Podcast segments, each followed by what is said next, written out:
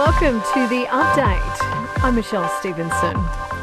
Well, hot and windy conditions are only fueling fires across Queensland as reinforcements make their way from Victoria and New Zealand. In the Western Downs, residents have been told to leave immediately. There are currently 70 active blazes across Queensland, with 85 structures lost in the southwest alone. While in New South Wales and firefighters are battling 86 fires, where 80% of the state is also under a total fire ban. A surfer thought to be in his 20s has been attacked by a shark near Street Streaky Bay on the Eyre Peninsula.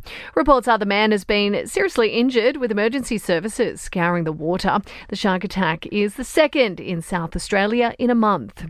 Israel is dismissing calls for a ceasefire in Gaza as it sends more troops into the strip. The Israeli Defense Force has expanded its ground operations using tanks to split the strip in two. Rear Admiral Daniel Hagari says they won't stop until Israeli hostages are brought home. The Israel Defense Forces has a moral obligation to do anything and everything to bring every hostage home. We are operating on the ground in Gaza and doing everything necessary to free the hostages from Hamas and free Gaza from Hamas. Trade will be the big topic of conversation when the PM flies to Beijing on Saturday. After resolving export disputes with China around wine, timber, barley, and hay, the government is also keen to move forward with seafood and other areas. Anthony Albanese told Ricki-Lee, Tim, and Joel that the relationship with Beijing is also good for local jobs. Trade with China is very important for us. That's more than one in four of every one of our export dollars is China dependent. Virgin Australia has jumped on the spooky holiday theme with the country's first ever Halloween night flight. The midnight flight from Perth to Sydney had passengers get their own spooky makeover, while there was a surprise mid air trick or treating. Sport and entertainment are next. To sport, and the lead police officer involved in the Canberra arrests of two NRL stars is now facing possible criminal charges himself after admitting to making false allegations and lying under oath.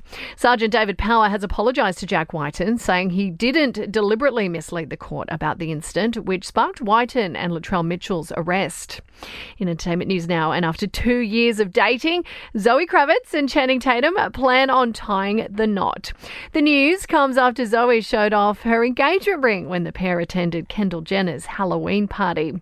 Now, Selena Gomez is the latest celeb to speak out about the Israel Palestine conflict.